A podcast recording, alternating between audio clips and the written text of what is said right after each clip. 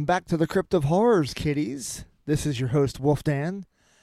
I want to apologize for the lack of content that I've put out lately. Um, I, I totally meant to put out more between September and October. Just life got busy. I started working part time at the Renaissance Fair, and that was every weekend, along with doing my regular job through the week. And I just did not have time. I wanted to so bad, but just did not have time. Now that the Renaissance Fair is over, I'm hoping to put out more content more consistently. Starting with this one, uh, something I wanted to do on Halloween is a narration of Washington Irving's The Legend of Sleepy Hollow. It's honestly my favorite Halloween story. I've seen various adaptations of this story in movie form and series form as well. Um, probably my two favorite movie adaptations are Tim Burton's Sleepy Hollow and if any of you remember the old 80s Legend of Sleepy Hollow with Jeff Goldblum, I love that version too. But as far as the book goes, I only remember reading it once. We will break into Washington Irving's The Legend of Sleepy Hollow right after this break. Welcome back to the Crypt of Horrors and Washington Irving's The Legend of Sleepy Hollow. Found among the papers of the late Diedrich Knickerbocker. A pleasing land of drowsy head it was, of dreams that wave before the half shut eye, and of gay castles in the clouds that pass, forever flushing round the summer sky. Castle of Indolence. In the bosom of one of those spacious coves which indent the eastern shore of the Hudson, at that broad expansion of the river denominated by the ancient Dutch navigators the Tappan Zee, and where they always prudently shortened sail, and implored the protection of St. Nicholas when they crossed, there lies a small market town or rural port, which by some is called Greensburg, but which is more generally and properly known by the name of Tarrytown. This name was given, we are told, in former days by the good housewives of the adjacent country from the inveterate propensity of their husbands to linger about the village tavern on market days. Be that as it may, I do not vouch for the fact, but merely advert to it, for the sake of being precise and authentic. Not far from this village, perhaps about two miles, there is a little valley, or rather lap of land, among high hills, which is one of the quietest places in the whole world. A small brook glides through it, with just murmur enough to lull one to repose, and the occasional whistle of a quail or tapping of a woodpecker is almost the only sound that ever breaks in upon the uniform tranquillity. I recollect that, when a stripling, my first exploit in squirrel shooting was in a grove of tall walnut trees that shades one side of the valley. I had wandered into it at noontime, when all nature is peculiarly quiet, and was startled by the roar of my own gun as it broke the Sabbath stillness around and was prolonged and reverberated by the angry echoes. If ever I should wish for a retreat whither I might steal from the world and its distractions, and dream quietly away the remnant of a troubled life, I know of none more promising than this little valley. From the listless repose of the place, and the peculiar character of its inhabitants, who are descendants from the original Dutch settlers, this sequestered glen has long been known by the name of Sleepy Hollow, and its rustic lads are called the Sleepy Hollow Boys throughout all the neighboring country. A drowsy, dreamy influence seems to hang over the land and to pervade the very atmosphere. Some say that the place was bewitched by a high German doctor during the early days of the settlement, others that an old Indian chief, the prophet or wizard of his tribe, held his powwows there before the country was discovered by Master Hendrik Hudson. Certain it is, the place still continues under the sway of some witching power that holds a spell over the minds of the good people, causing them to walk in a continual reverie. They are given to all kinds of marvelous beliefs, are subject to trances and visions, and frequently see strange sights, and hear music and voices in the air. The whole neighborhood abounds with local tales, haunted spots, and twilight superstitions. Stars shoot and meteors glare oftener across the valley than in any other part of the country, and the nightmare, with her whole ninefold, seems to make it the favorite scene of her gambols. The dominant spirit, however, that haunts this enchanted region and seems to be commander in chief of all the powers of the air, is the apparition of a figure on horseback without a head. It is said by some to be the ghost of a Hessian trooper whose head had been carried away by a cannon ball in some nameless battle during the Revolutionary War. and who was ever and anon seen by the country folk hurrying along in the gloom of night, as if on the wings of the wind. His haunts are not confined to the valley, but extend at times to the adjacent roads and especially to the vicinity of a church at no great distance. Indeed, certain of the most authentic historians of those parts, who have been careful in collecting and collating the floating facts concerning this spectre, allege that the body of the trooper, having been buried in the churchyard, the ghost rides forth to the scene of battle in nightly quest of his head and that the rushing speed with which he sometimes passes along the hollow, like a midnight blast, is owing to his being belated and in a hurry to get back to the churchyard before daybreak. Such is the general purport of this legendary superstition, which has furnished materials for many a wild story in that region of shadows, and the spectre is known at all the country firesides by the name of the Headless Horseman of Sleepy Hollow. It is remarkable that the visionary propensity I have mentioned is not confined to the native inhabitants of the valley but is unconsciously imbibed by everyone who resides there for a time. However wide awake they may have been before they entered that sleepy region, they are sure in a little time to inhale the witching influence of the air, and begin to grow imaginative, to dream dreams, and see apparitions. I mention this peaceful spot with all possible laud, for it is in such little retired Dutch valleys found here and there embosomed in the great state of New York that population, manners, and customs remain fixed, while the great torrent of migration and improvement which is making such incessant changes in other parts of this restless country sweeps by them unobserved. They are like those little nooks of still water which border a rapid stream, where we may see the straw and bubble riding quietly at anchor, or slowly revolving in their mimic harbor, undisturbed by the rush of the passing current. Though many years have elapsed since I trod the drowsy shades of Sleepy Hollow, yet I question whether I should not still find the same trees and the same families vegetating in its sheltered bosom. In this by place of nature, their abode in the remote period of American history, that is to say, some thirty years since, a worthy wight of the name of Ichabod Crane, who sojourned, or as he expressed it, tarried, in Sleepy Hollow for the purpose of instructing the children of the vicinity. He was a native of Connecticut, a state which supplies the Union with pioneers for the mind as well as for the forest, and sends forth yearly its legions of frontier woodsmen and country schoolmasters. The cognomen of Crane was not inapplicable to his person.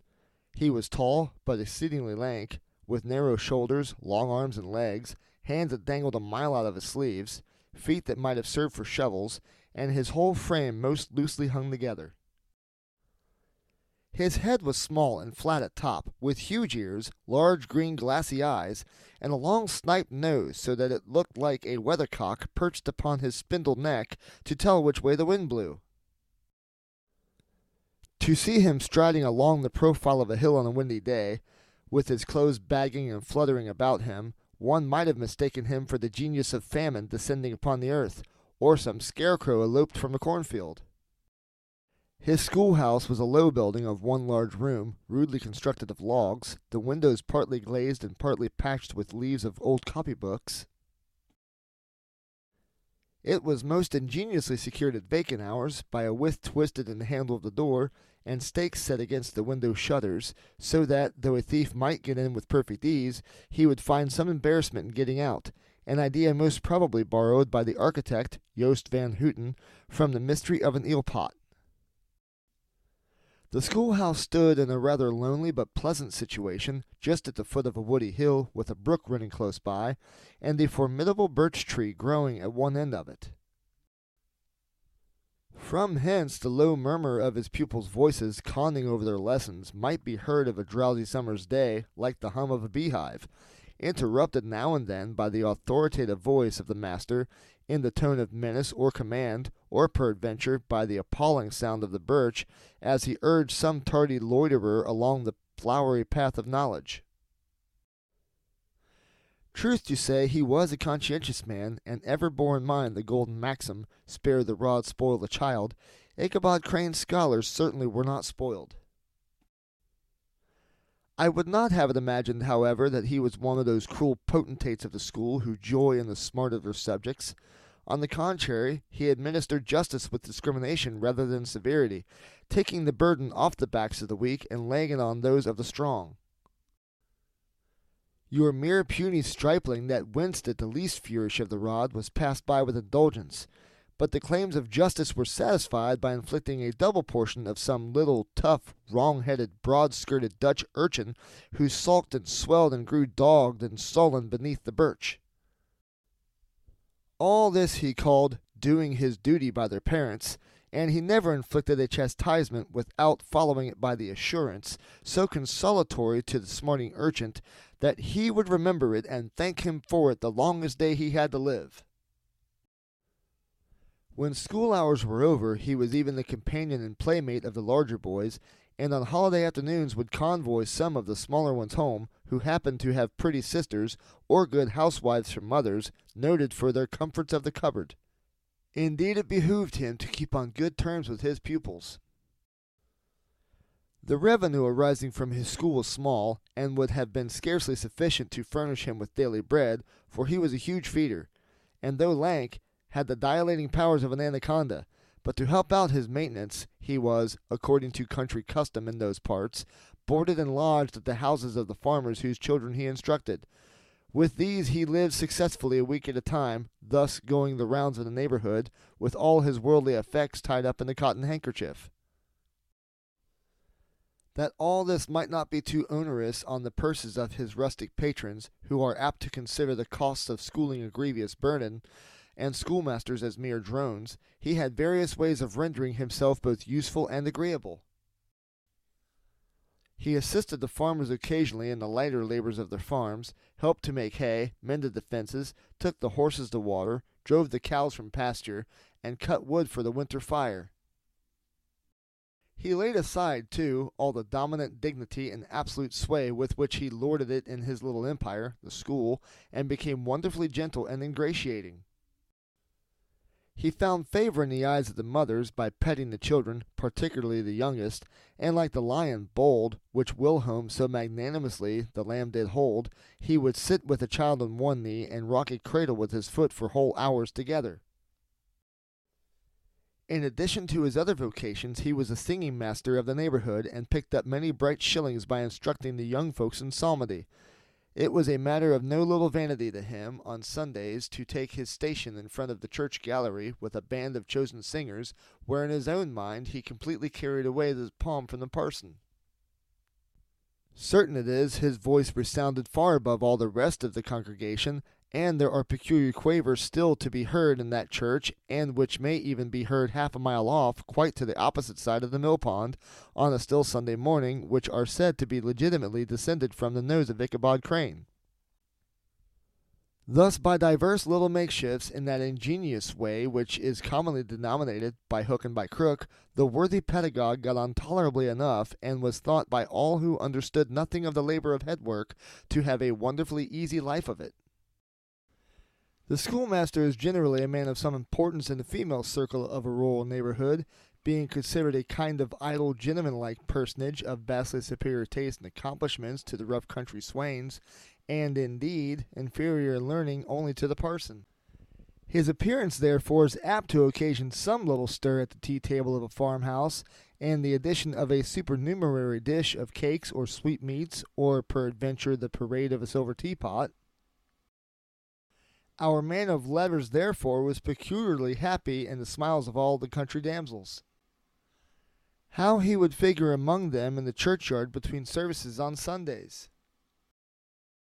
Gathering grapes for them from the wild vines that overrun the surrounding trees, reciting for their amusement all the epitaphs on the tombstones, or sauntering with a whole bevy of them along the banks of the adjacent mill pond while the more bashful country bumpkins hung sheepishly back, envying his superior elegance and address. From his half itinerant life, also, he was a kind of traveling gazette, carrying the whole budget of local gossip from house to house, so that his appearance was always greeted with satisfaction. He was, moreover, esteemed by the women as a man of great erudition, for he had read several books quite through, and was a perfect master of Cotton Mather's History of New England Witchcraft, in which, by the way, he most firmly and potently believed. He was, in fact, an odd mixture of small shrewdness and simple credulity. His appetite for the marvelous and his powers of digesting it were equally extraordinary, and both had been increased by his residence in the spellbound region. No tale was too gross or monstrous for his capacious swallow.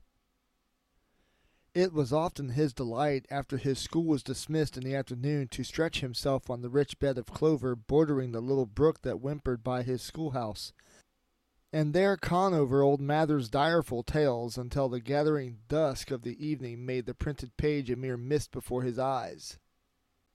Then, as he wended his way by swamp and stream and awful woodland to the farmhouse where he happened to be quartered, every sound of nature at that witching hour fluttered his excited imagination.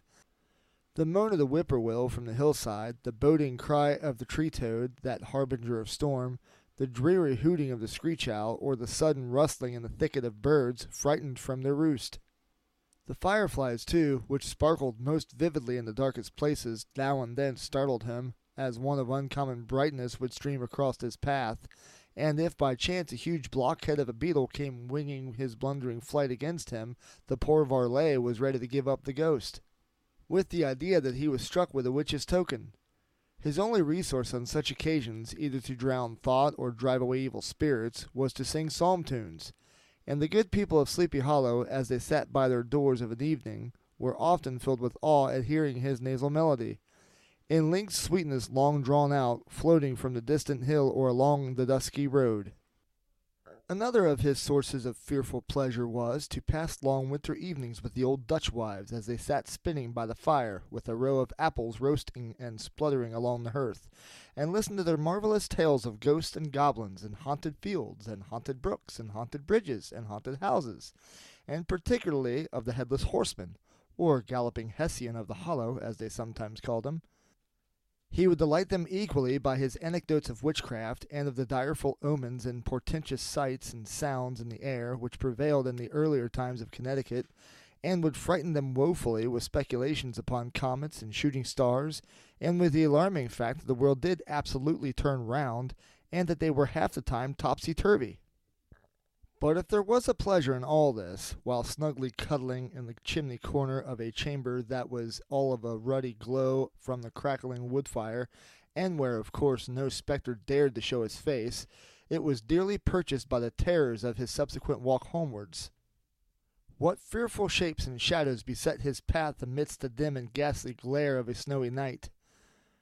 With what wistful look did he eye every trembling ray of light streaming across the waste fields from some distant window!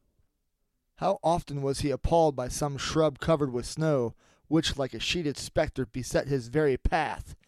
How often did he shrink with curdling awe at the sound of his own steps on the frosty crust beneath his feet, and dread to look over his shoulder lest he should behold some uncouth being tramping close behind him!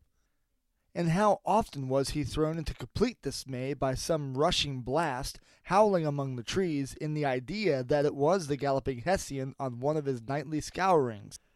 All these, however, were mere terrors of the night, phantoms of the mind that walk in darkness, and though he had seen many spectres in his time, and been more than once beset by Satan in divers shapes in his lonely perambulations, yet daylight put an end to all these evils, and he would have passed a pleasant life of it, in despite of the devil and all his works, if his path had not been crossed by a being that causes more perplexity to mortal man than ghosts, goblins, and the whole race of witches put together, and that was a woman. Among the musical disciples who assembled one evening in each week to receive his instructions in psalmody was Katrina Van Tassel, the daughter and only child of a substantial Dutch farmer. She was a blooming lass of fresh eighteen, plump as a partridge, ripe and melting and rosy cheeked as one of her father's peaches, and universally famed, not merely for her beauty, but her vast expectations. She was withal a little of a coquette, as might be perceived even in her dress, which was a mixture of ancient and modern fashions, as most suited to set off her charms. She wore the ornaments of pure yellow gold, which her great great grandmother had brought over from Saardam, the tempting stomacher of the olden time, and withal a provokingly short petticoat to display the prettiest foot and ankle in the country round. Ichabod Crane had a soft and foolish heart towards the sex, and it is not to be wondered at that so tempting a morsel soon found favor in his eyes, more especially after he had visited her in her paternal mansion, Old Baltus Van Tassel was a perfect picture of a thriving, contented, liberal hearted farmer.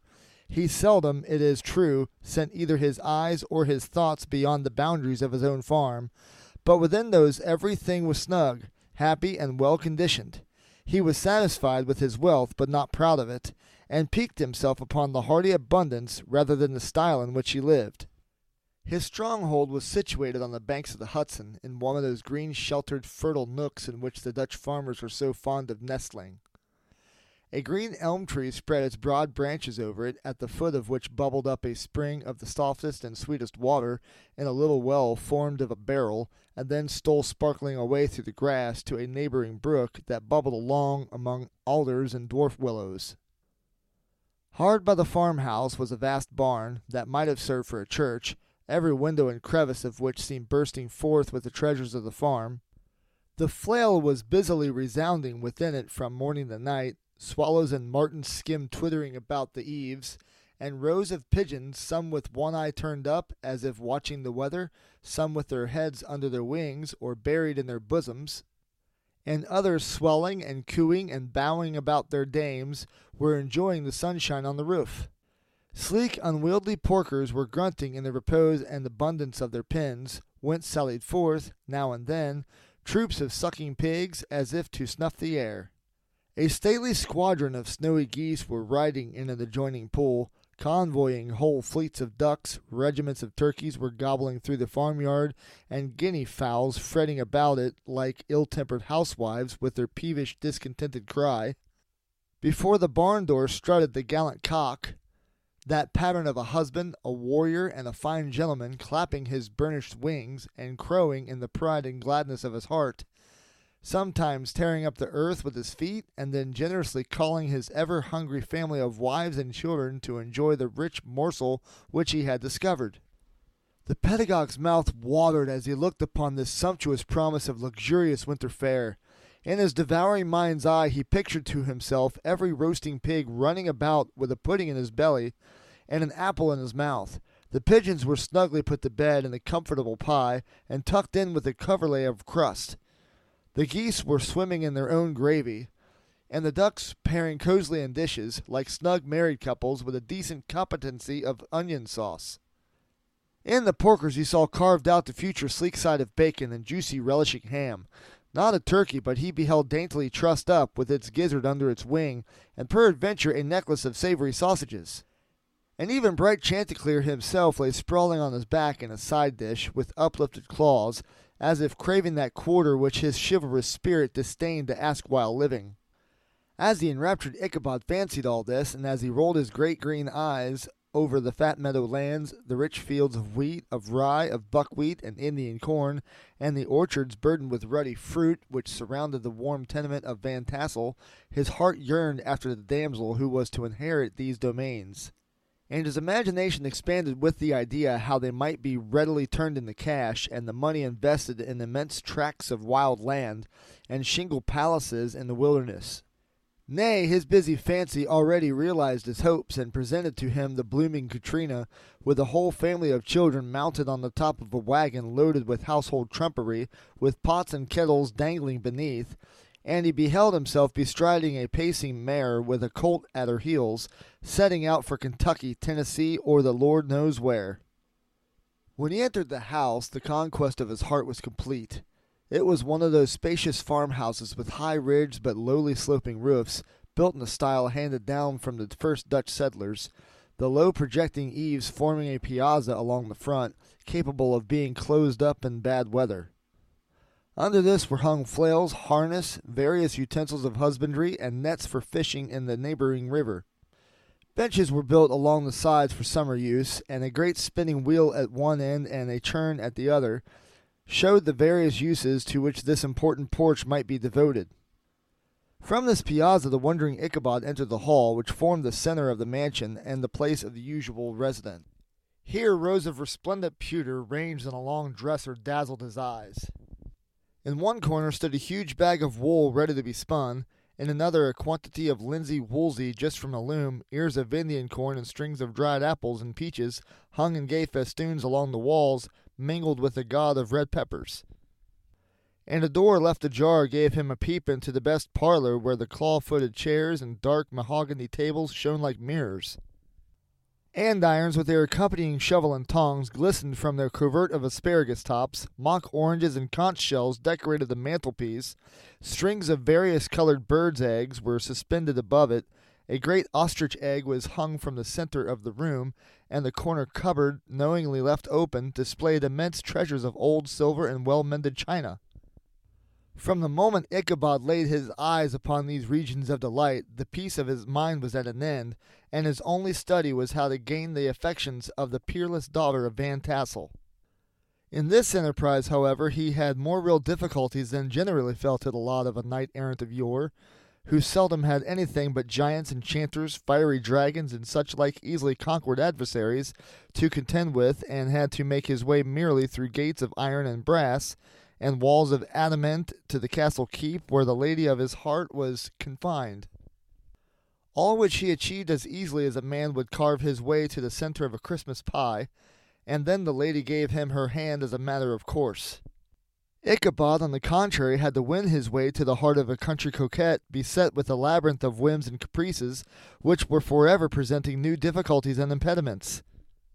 Andy had to encounter a host of fearful adversaries of real flesh and blood, the numerous rustic admirers who beset every portal to her heart, keeping a watchful and angry eye upon each other, but ready to fly out in the common cause against any new competitor. Among these, the most formidable was a burly, roaring, roistering blade of the name of Abraham, or according to the Dutch abbreviation, Brom van Brunt, the hero of the country round, which rang with his feats of strength and hardihood. He was broad shouldered and double jointed, with short curly black hair and a bluff but not unpleasant countenance, having a mingled air of fun and arrogance. From his Herculean frame and great powers of limb, he had received the nickname of Brom Bones, by which he was universally known. He was famed for great knowledge and skill in horsemanship, being as dexterous on horseback as a Tartar. He was foremost at all races and cockfights, and with the ascendancy which bodily strength acquires in rustic life, was the umpire in all disputes, setting his hat on one side and giving his decisions with an air and tone admitting of no gainsay or appeal. He was always ready for either a fight or a frolic, but had more mischief than ill will in his composition, and with all his overbearing roughness there was a strong dash of waggish good humor at the bottom. He had three or four boon companions who regarded him as their model, and at the head of whom he scoured the country, attending every scene of feud or merriment for miles around. In cold weather he was distinguished by a fur cap surmounted with a flaunting fox's tail, and when the folks of the country gathering described this well known crest at a distance, whisking about among a squad of hard riders, they always stood by for the squall. Sometimes his crew would be heard dashing along past the farmhouses at midnight with whoop and hollow, like a troop of Don Cossacks, and the old dames, startled out of their sleep, would listen for a moment till the hurry scurry had clattered by, and then exclaim, Hey, there goes Brom Bones and his gang! The neighbors looked upon him with a mixture of awe, admiration, and goodwill, and when any madcap prank or rustic brawl occurred in the vicinity, always shook their heads and warranted Brom Bones was at the bottom of it. This rantipole hero had for some time singled out the blooming Katrina for the object of his uncouth gallantries, and though his amorous toyings were something like the gentle caresses and endearments of a bear, yet it was whispered that she did not altogether discourage his hopes. Certain it is his advances were signals for rival candidates to retire, who felt no inclination to cross a lion in his amers, insomuch that when his horse was seen tied to Van Tassel's paling on the Sunday night, a sure sign that his master was courting, or as it is termed, sparking within, all other suitors passed by in despair and carried the war into other quarters. Such was the formidable rival with whom Ichabod Crane had to contend, and considering all things, a stouter man than he would have shrunk from the competition, and a wiser man would have despaired. He had, however, a happy mixture of pliability and perseverance in his nature. He was in form and spirit like a supple jack, yielding but tough, though he bent he never broke, and though he bowed beneath the slightest pressure, yet the moment it was away, jerk, he was as erect and carried his head as high as ever.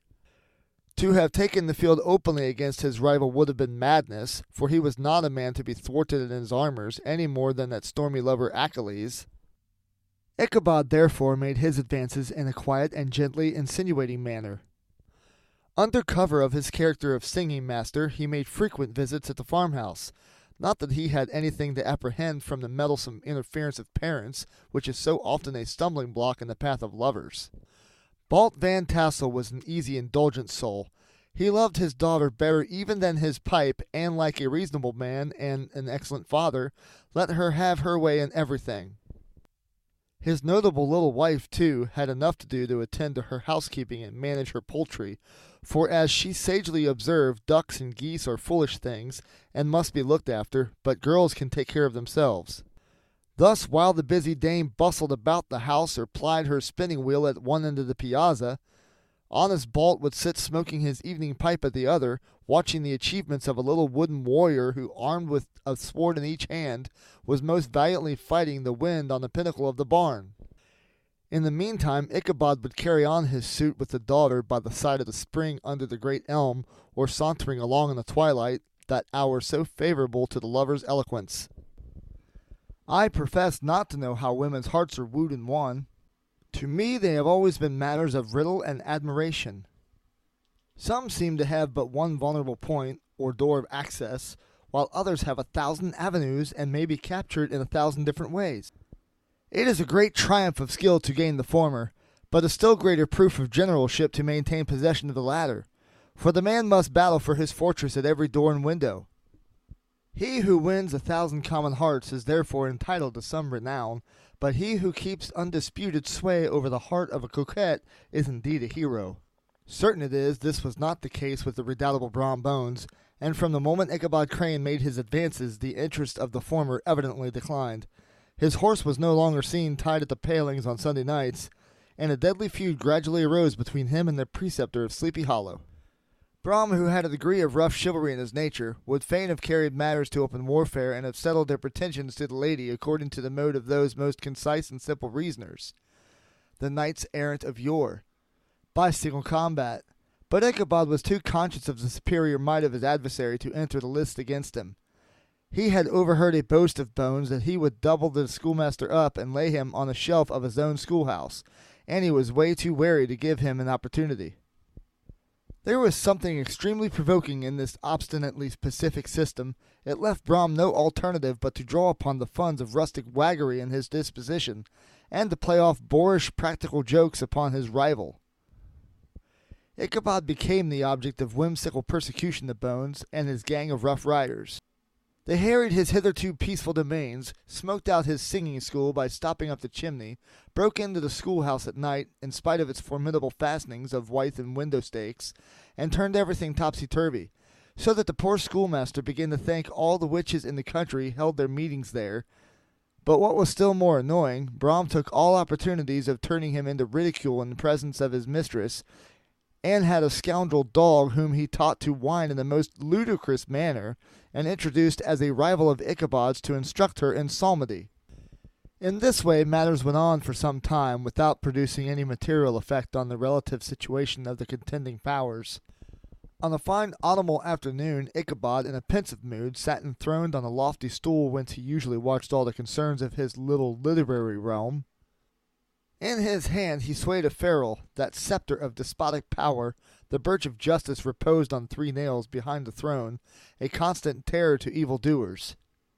While on the desk before him might be suddenly sundry contraband articles and prohibited weapons detected upon the persons of idle urchins, such as half munched apples, pop guns, whirligigs, fly cages, and whole legions of rampant little paper gamecocks.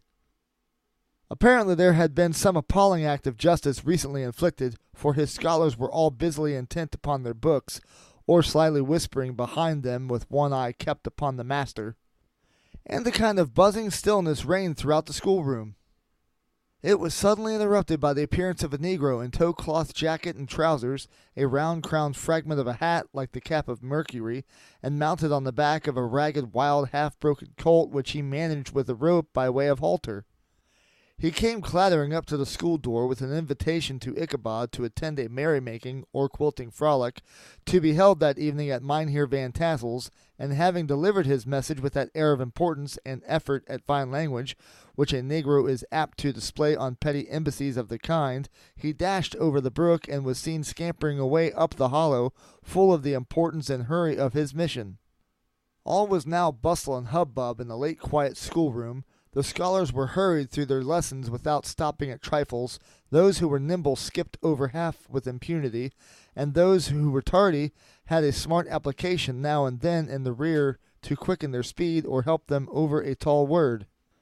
Books were flung aside without being put away on the shelves, inkstands were overturned, benches thrown down, and the whole school was turned loose an hour before the usual time, bursting forth like a legion of young imps, yelping and racketing about the green in joy at their early emancipation.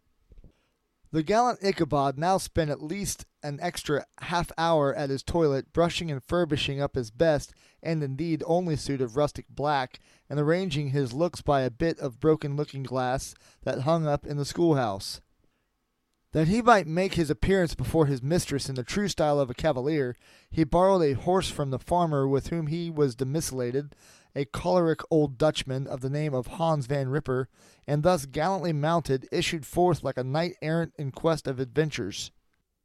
But it is meet I should, in the true spirit of romantic story, give some account of the looks and equipments of my hero and his steed. The animal he bestrode was a broken down plough horse that outlived almost everything but his viciousness.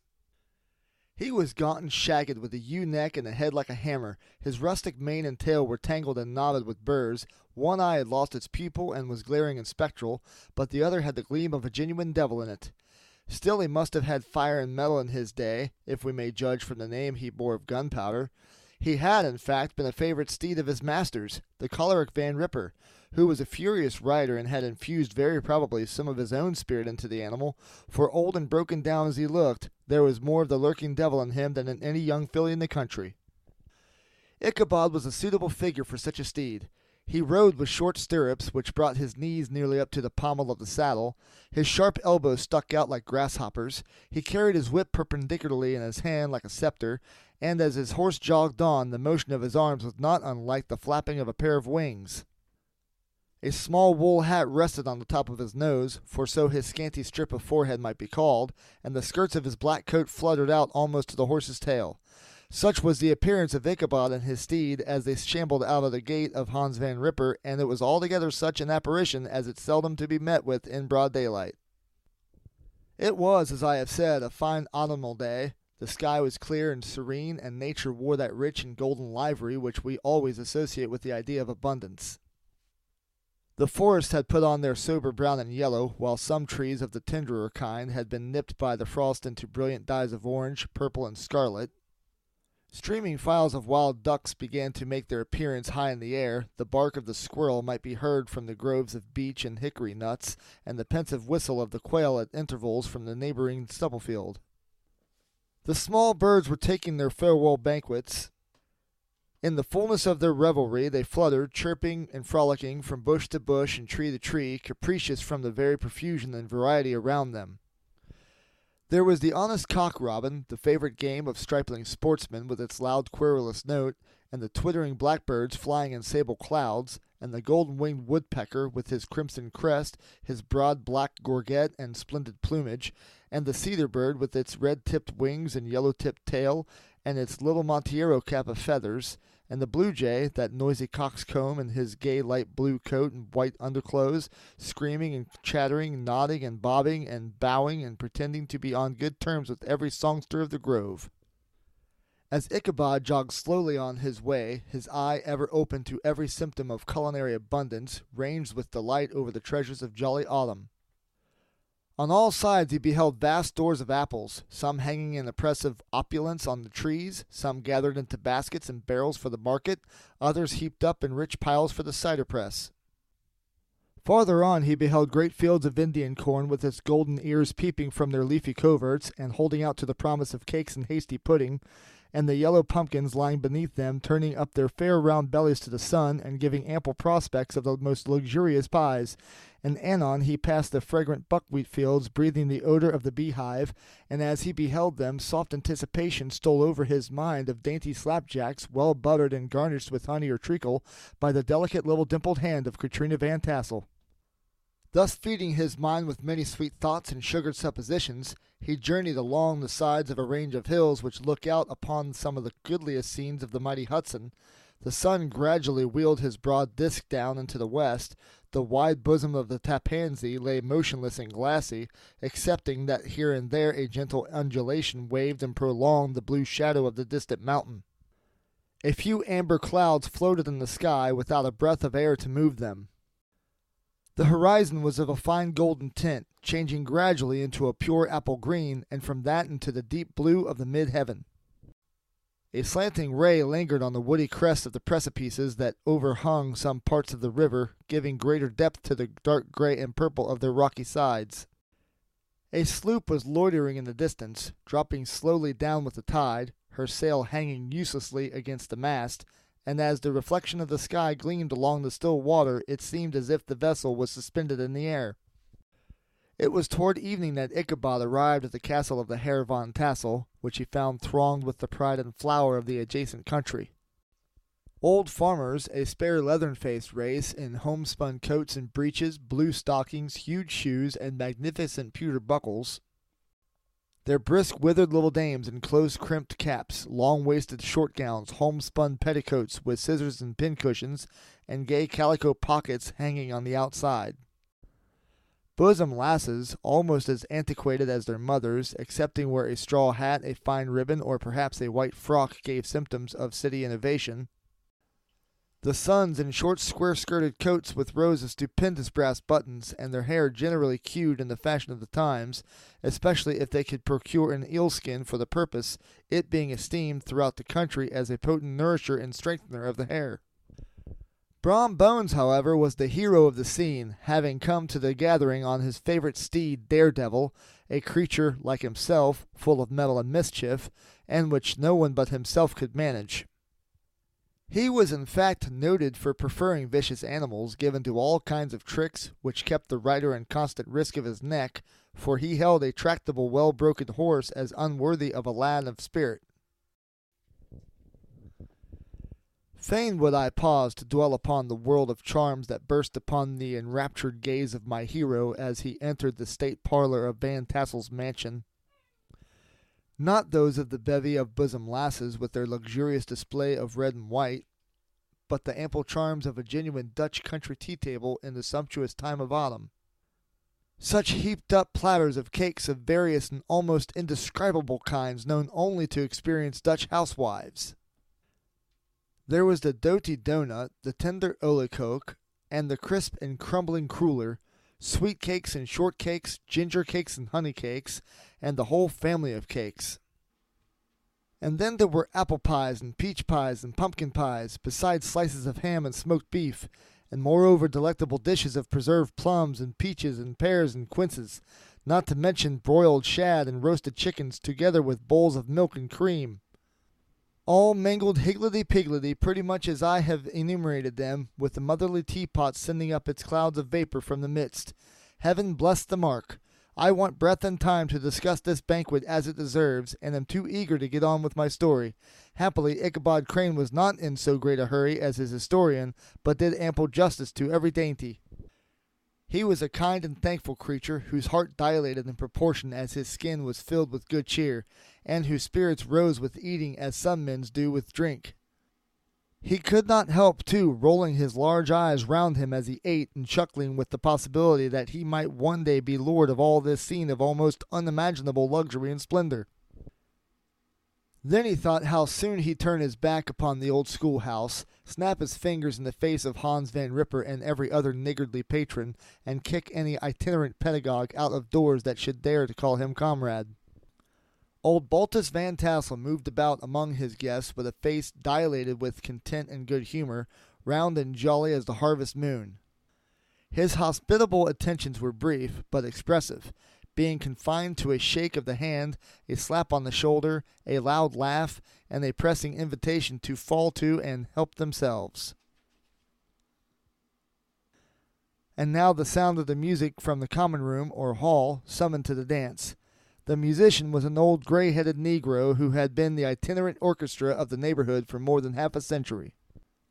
His instrument was as old and battered as himself. The greater part of the time he scraped on two or three strings, accompanying every movement of the bow with the motion of the head, bowing almost to the ground and stamping with his foot whenever a fresh couple were to start. Ichabod prided himself upon his dancing as much as upon his vocal powers. Not a limb, not a fiber about him was idle, and to have seen his loosely hung frame in full motion and clattering about the room, you would have thought St. Vitus himself, that blessed patron of dance, was figuring before you in person. He was the admiration of all the negroes, who, having gathered of all ages and sizes, from the farm and the neighborhood, stood forming a pyramid of shining black faces at every door and window, gazing with delight at the scene, rolling their white eyeballs and showing grinning rows of ivory from ear to ear. How could the flogger of urchins be otherwise than animated and joyous? The lady of his heart was his partner in the dance, and smiling graciously in reply to all his amorous oglings, while Brom Bones, sorely smitten with love and jealousy, sat brooding by himself in one corner. When the dance was at an end, Ichabod was attracted to a knot of the Sager folks, who, with old Van Tassel, sat smoking at one end of the piazza, gossiping over former times and drawing out long stories about the war. This neighborhood, at the time of which I am speaking, was one of those highly favored places which abound with chronicle and great men, the British and American line had run near it during the war. It had therefore been the scene of marauding and infested with refugees, cowboys, and all kinds of border chivalry. Just sufficient time had elapsed to enable each storyteller to dress up his tale with a little becoming fiction, and in the indistinctness of his recollection to make himself the hero of every exploit. There was the story of Doffy Martling, a large blue bearded Dutchman who had nearly taken a British frigate with an old iron nine pounder from a mud breastwork, only that his gun burst at the sixth discharge. And there was an old gentleman who shall be nameless, being too rich a mynheer to be lightly mentioned, who in the battle of White Plains, being an excellent master of defence, parried a musket ball with a small sword, insomuch that he absolutely felt it whiz round the blade and glance off at the hilt, in proof of which he was ready at any time to show the sword with the hilt a little bent. There were several more that had been equally great the field, not one of whom but was persuaded that he had a considerable hand in bringing the war to a happy termination. But all these were nothing to the tales of ghosts and apparitions that succeeded. The neighborhood is rich in legendary treasures of the kind. Local tales and superstitions thrive best in these sheltered, long settled retreats, but are trampled underfoot by the shifting throng that forms the population of most of our country places. Besides, there is no encouragement for ghosts in most of our villages, for they have scarcely had time to finish their first nap and turn themselves in their graves before their surviving friends have traveled away from the neighborhood, so that when they turn out at night to walk their rounds, they have no acquaintance left to call upon. This is perhaps the reason why we so seldom hear of ghosts except in our long established Dutch communities. The immediate cause, however, of the prevalence of supernatural stories in these parts was doubtless owing to the vicinity of Sleepy Hollow. There was a contagion in the very air that blew from that haunted region. It breathed forth an atmosphere of dreams and fancies infecting all the land. Several of the Sleepy Hollow people were present at Van Tassel's, and as usual were doling out their wild and wonderful legends.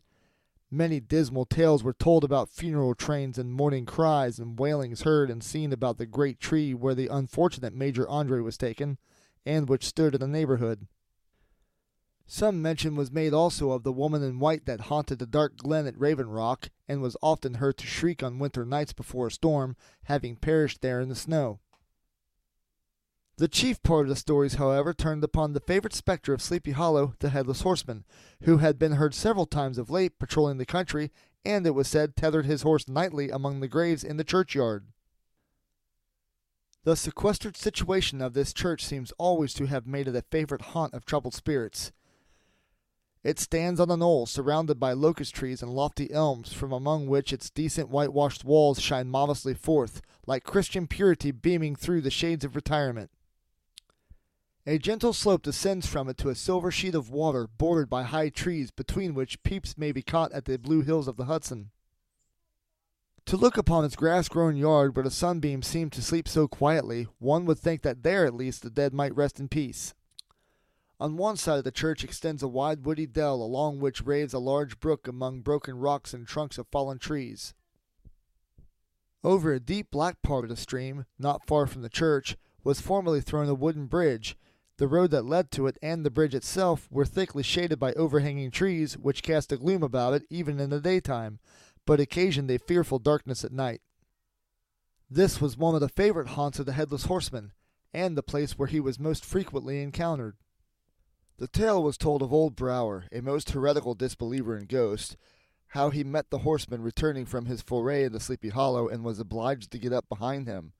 How they galloped over bush and brake, over hill and swamp, until they reached the bridge, when the horseman suddenly turned into a skeleton, threw old Brower into the brook, and sprang away over the tree tops with a clap of thunder. This story was immediately matched by a thrice marvelous adventure of Brom Bones, who made light of the galloping Hessian as an errant jockey. He affirmed that, on returning one night from the neighboring village of Sing Sing, he had been overtaken by this midnight trooper, that he had offered to race with him for a bowl of punch, and should have won too, for Daredevil beat the goblin horse all hollow, but just as they came to the church bridge, the Hessian bolted and vanished in a flash of fire. All these tales told in that drowsy undertone with which men talk in the dark, the countenances of the listeners only now and then receiving a casual gleam from the glare of a pipe, sank deep in the mind of Ichabod. He repaid them in kind with large extracts from his invaluable author, Cotton Mather, and added many marvelous events that had taken place in his native state of Connecticut, and fearful sights which he had seen in his nightly walks about Sleepy Hollow. The revel now gradually broke up. The old farmers gathered together their families and their wagons and were heard for some time rattling along the hollow roads and over the distant hills. Some of the damsels mounted on pillions behind their favorite swains, and their light-hearted laughter, mingling with the clatter of hoofs, echoed along the silent woodlands, sounding fainter and fainter until they gradually died away, and the late scene of noise and frolic was all silent and deserted. Ichabod only lingered behind, according to the custom of country lovers, to have a tete-a-tete with the heiress, fully convinced that he was on the high road to success. What passed at this interview I will not pretend to say, for in fact I do not know. Something, however, I fear me, must have gone wrong, for he certainly sallied forth after no very great interval with an air quite desolate and chapfallen. Oh, these women! These women! Could that girl have been playing off any of her coquettish tricks? Was her encouragement of the poor pedagogue all a mere sham to secure her conquest of his rival? Heaven only knows, not I. Let it suffice to say, Ichabod stole forth with the air of one who had been sacking a hen roost rather than a fair lady's heart. Without looking to the right or left to notice the scene of rural wealth on which he had so often gloated, he went straight to the stable, and with several hearty cuffs and kicks, roused his steed most uncourteously from the comfortable quarters in which he was soundly sleeping, dreaming of mountains of corn and oats and whole valleys of timothy and clover. It was the very witching time of night that Ichabod, heavy hearted and crestfallen, pursued his travel homewards along the sides of the lofty hills which rise above Tarrytown, and which he had traversed so cheerily in the afternoon. The hour was as dismal as himself. Far below him, the Tappan Zee spread its dusky and indistinct waste of waters, with here and there the tall mast of sloop riding quietly at anchor under the land. In the dead hush of midnight, he could even hear the barking of the watchdog from the opposite shore of the Hudson, but it was so vague and faint as only to give an idea of his distance from this faithful companion of man. Now and then, too, the long drawn crowing of a cock, accidentally awakened, would sound far, far off from some farmhouse away among the hills, but it was like a dreaming sound in his ear. No signs of life occurred near him, but occasionally the melancholy chirp of a cricket, or perhaps the guttural twang of a bullfrog from a neighboring marsh, as if sleeping uncomfortably and turning suddenly in his bed. All the stories of ghosts and goblins that he had heard in the afternoon now came crowding upon his recollection. The night grew darker and darker, the stars seemed to sink deeper in the sky, and driving clouds occasionally hid themselves from his sight. He had never felt so lonely and dismayed. He was moreover approaching the very place where many of the scenes of the ghost stories had been laid. In the center of the road stood an enormous tulip tree, which towered like a giant above all the other trees of the neighborhood and formed a kind of landmark. Its limbs were gnarled and fantastic, large enough to form trunks for ordinary trees, twisting down almost to the earth and rising again into the air. It was connected with the tragical story of the unfortunate Andre, who had been taken prisoner hard by, and was universally known by the name of Major Andre's tree.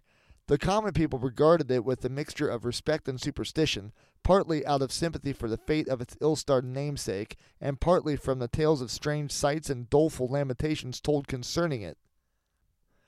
As Ichabod approached this fearful tree, he began to whistle. He thought his whistle was answered. It was but a blast sweeping sharply through the dry branches. As he approached a little nearer, he thought he saw something white hanging in the midst of the tree. He paused and ceased whistling but on looking more narrowly perceived that it was a place where the tree had been scathed by lightning and the white wood lay bare. Suddenly he heard a groan. His teeth chattered and his knees smote against the saddle. It was but the rubbing of one huge bow upon another as they were swayed about by the breeze. He passed the tree in safety, but new perils lay before him. About two hundred yards from the tree, a small brook crossed the road and ran into a marshy and thickly wooded glen known by the name of Wiley's Swamp. A few rough logs laid side by side served for a bridge over the stream. On that side of the road where the brook entered the wood, a group of oaks and chestnuts, matted thick with wild grapevines, threw a cavernous gloom over it. To pass this bridge was the severest trial, it was at this identical spot that the unfortunate Andre was captured, and under the covert of those chestnuts and vines were the sturdy yeomen concealed who surprised him. This has ever since been considered a haunted stream, and fearful are the feelings of the schoolboy who has to pass it alone after dark. As he approached the stream, his heart began to thump. He summoned up, however, all his resolution, gave his horse half a score of kicks in the ribs, and attempted to dash briskly across the bridge but instead of starting forward, the perverse old animal made a lateral movement and ran broadside against the fence. Ichabod, whose fears increased with the delay, jerked the reins on the other side and kicked lustily with the contrary foot. It was all in vain. His steed started, it is true, but it was only to plunge to the opposite side of the road into a thicket of brambles and alder bushes. The schoolmaster now bestowed both whip and heel upon the starveling ribs of old Gunpowder, who dashed forward, snuffling and snorting, but came to a stand just by the bridge with a suddenness that had nearly sent his rider sprawling over his head. Just at this moment, a splashy tramp by the side of the bridge caught the sensitive ear of Ichabod. In the dark shadow of the grove on the margin of the brook, he beheld something huge, misshapen, black, and towering. It stirred not, but seemed gathered up in the gloom like some gigantic monster ready to spring upon the traveler. The hair of the affrighted pedagogue rose upon his head with terror. What was to be done? To turn and fly was now too late, and besides, what chance was there of escaping ghost or goblin, if such it was, which could ride upon the wings of the wind? Summoning up, therefore, a show of courage, he demanded in stammering accents, who are you? He received no reply. He repeated his demand in a still more agitated voice. Still there was no answer. Once more he cudgeled the sides of the inflexible gunpowder, and shutting his eyes, broke forth with involuntary fervor into a psalm tune. Just then the shadowy object of alarm put itself in motion, and with a scramble and a bound stood at once in the middle of the road, Though the night was dark and dismal, yet the form of the unknown might now in some degree be ascertained. He appeared to be a horseman of large dimensions and mounted on a black horse of powerful frame. He made no offer of molestation or sociability, but kept aloof on one side of the road, jogging along on the blind side of old Gunpowder, who had now got over his fright and waywardness. Ichabod, who had no relish for this strange midnight companion, and bethought himself on the adventure of Brom Bones with the galloping Hessian, now quickened his steed in hopes of leaving him behind. The stranger, however, quickened his horse to an equal pace. Ichabod pulled up and fell into a walk, thinking to lag behind. The other did the same. His heart began to sink within him, he endeavored to resume his psalm tune, but his parched tongue clove to the roof of his mouth, and he could not utter a stave. There was something in the moody and dogged silence of this pertinacious companion that was mysterious and appalling. It was soon fearfully accounted for. On mounting a rising ground which brought the figure of his fellow traveler in relief against the sky, gigantic in height and muffled in a cloak, Ichabod was horror struck on perceiving that he was headless. But his horror was still more increased on observing that the head, which should have rested on his shoulders, was carried before him on the pommel of the saddle. His terror rose to desperation. He rained a shower of kicks and blows upon Gunpowder, hoping by a sudden movement to give his companion the slip, but the spectre started full jump with him. Away then they dashed through thick and thin, stones flying and sparks flashing at every bound. Ichabod's flimsy garments fluttered in the air as he stretched his long, lank body away over his horse's head in the eagerness of his flight. They had now reached the road which turns off to Sleepy Hollow, but Gunpowder, who seemed possessed with a demon, instead of keeping up it, made an opposite turn and plunged headlong downhill to the left. This road leads through a sandy hollow shaded by trees for about a quarter of a mile where it crosses the bridge famous in Goblin story, and just beyond swells the green knoll on which stands the whitewashed church.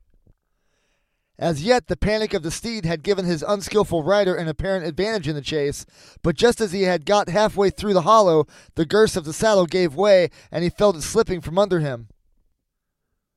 He seized it by the pommel and endeavored to hold it firm, but in vain, and had just time to save himself by clasping old gunpowder round the neck when the saddle fell to the earth and he heard it trampled underfoot by his pursuer.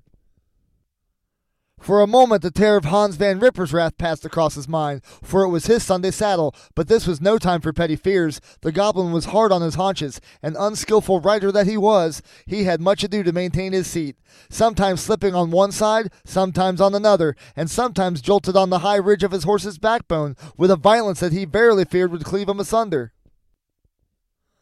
An opening in the trees now cheered him with the hopes that the church bridge was at hand. The wavering reflection of a silver star in the bosom of the brook told him that he was not mistaken. He saw the walls of the church dimly glaring under the trees beyond. He recollected the place where Brom Bones' ghostly competitor had disappeared. If I can but reach that bridge, thought Ichabod, I am safe. Just then he heard the black steed panting and blowing close behind him. He even fancied that he felt his hot breath. Another convulsive kick in the ribs, and old Gunpowder sprang upon the bridge. He thundered over the resounding planks. He gained the opposite side, and now Ichabod cast a look behind to see if his pursuer should vanish according to rule in the flash of fire and brimstone. Just then he saw the goblin rising in his stirrups, and in the very act of hurling his head at him. Ichabod endeavored to dodge the hurled missile, but too late. It encountered his cranium with a tremendous crash. He was tumbled headlong into the dust, and Gunpowder the black steed and the goblin rider passed by like a whirlwind. The next morning the old horse was found without a saddle, and with the bridle under his feet, soberly cropping the grass at his master's gate. Ichabod did not make his appearance at breakfast. Dinner hour came, but no Ichabod. The boys assembled at the schoolhouse and strolled idly about the banks of the brook, but no schoolmaster. Hans Van Ripper now began to feel some uneasiness about the fate of poor Ichabod and his saddle. An inquiry was set on foot, and after diligent investigation they came upon his traces. In one part of the road leading to the church was found the saddle trampled in the dirt, the tracks of horses' hoofs deeply dented in the road, and evidently at furious speed, were traced to the bridge, beyond which, on the bank of a broad part of the brook, where the water ran deep and black, was found the hat of the unfortunate Ichabod, and close beside it a shattered pumpkin. The brook was searched, but the body of the schoolmaster was not to be discovered. Hans Van Ripper, as executor of his estate, examined the bundle which contained all his worldly effects. They consisted of two shirts and a half, two stocks for the neck, a pair or two of worsted stockings, an old pair of corduroy small clothes, a rusty razor, a book of psalm tunes full of dog's ears, and a broken pitch pipe. As to the books and furniture of the schoolhouse, they belonged to the community, excepting Cotton Mather's History of Witchcraft, a New England Almanac, and a book of dreams and fortune telling, in which last was a sheet of foolscap much scribbled and blotted in several fruitless attempts to make a copy of verses in honor of the heiress of Van Tassel. These magic books and the poetic scrawl were forthwith consigned to the flames by Hans Van Ripper.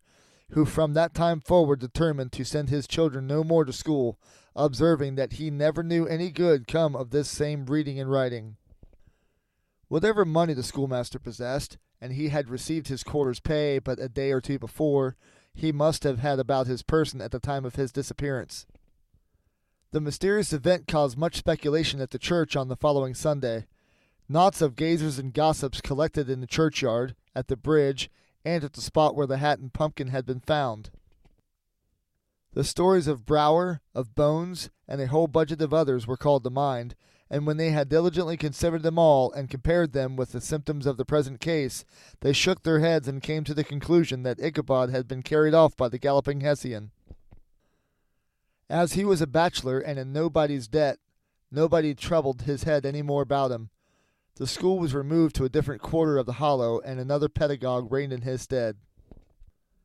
It is true, an old farmer who had been down to New York on a visit several years after, and from whom this account of the ghostly adventure was received, brought home the intelligence that Ichabod Crane was still alive. That he had left the neighborhood, partly through fear of the goblin and Hans Van Ripper, and partly in mortification at having been suddenly dismissed by the heiress, that he had changed his quarters to a distant part of the country, had kept school and studied law at the same time, had been admitted to the bar, turned politician, electioneered, written for the newspapers, and finally had been made a justice of the ten pound court. Brom Bones, too, who shortly after his rival's disappearance conducted the blooming Katrina in triumph to the altar, was observed to look exceedingly knowing whenever the story of Ichabod was related, and always burst into a hearty laugh at the mention of the pumpkin, which led some to suspect that he knew more about the matter than he chose to tell. The old country wives, however, who are the best judges of these matters, maintain to this day that Ichabod was spirited away by supernatural means, and it is a favorite story often told about the neighborhood round the winter evening fire. The bridge became more than ever an object of superstitious awe, and that may be the reason why the road has been altered of late years, so as to approach the church by the border of the mill pond. The schoolhouse being deserted soon fell to decay, and was reported to be haunted by the ghost of the unfortunate pedagogue. And the ploughboy, loitering homeward of a still summer evening, has often fancied his voice at a distance, chanting a melancholy psalm tune among the tranquil solitudes of Sleepy Hollow.